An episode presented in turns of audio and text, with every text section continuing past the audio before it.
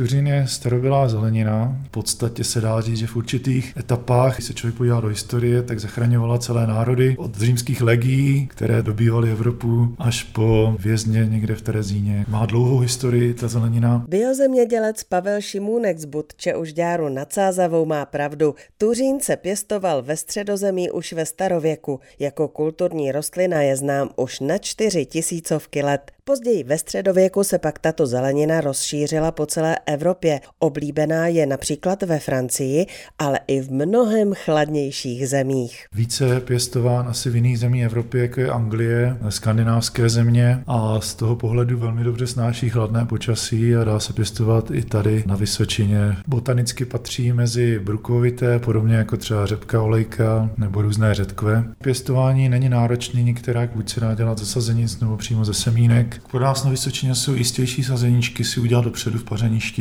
Je to dvouletá rostlina. V prvním roce vytváří právě tady ty chtěné bulvy. Sklízí se víceméně až hodně pozdě. Z pohledu skladování čím později, tím lépe.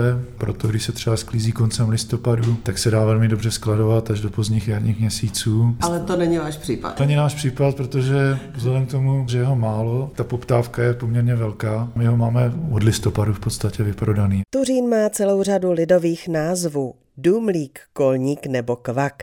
Je to zdraví prospěšná zelenina, která obsahuje mnoho užitečných látek, jak vitamíny A, B i C, tak také minerální látky, vápník, draslík a samozřejmě vlákninu. Jak vlastně tuřín vypadá a co s ním můžeme provést v kuchyni? Barevně je to taková žlutomasa, plodina a v té Anglii a Skandinávii se používá jako příloha, čili podobně jako u nás maso a brambory. Kolik takový tuřín váží? Ten tuřín může vážit až 2 nebo 3 kg dokonce, ale to není z pohledu zákazníka chtěné, nejlíp se prodávají velikosti kolem 1 kg.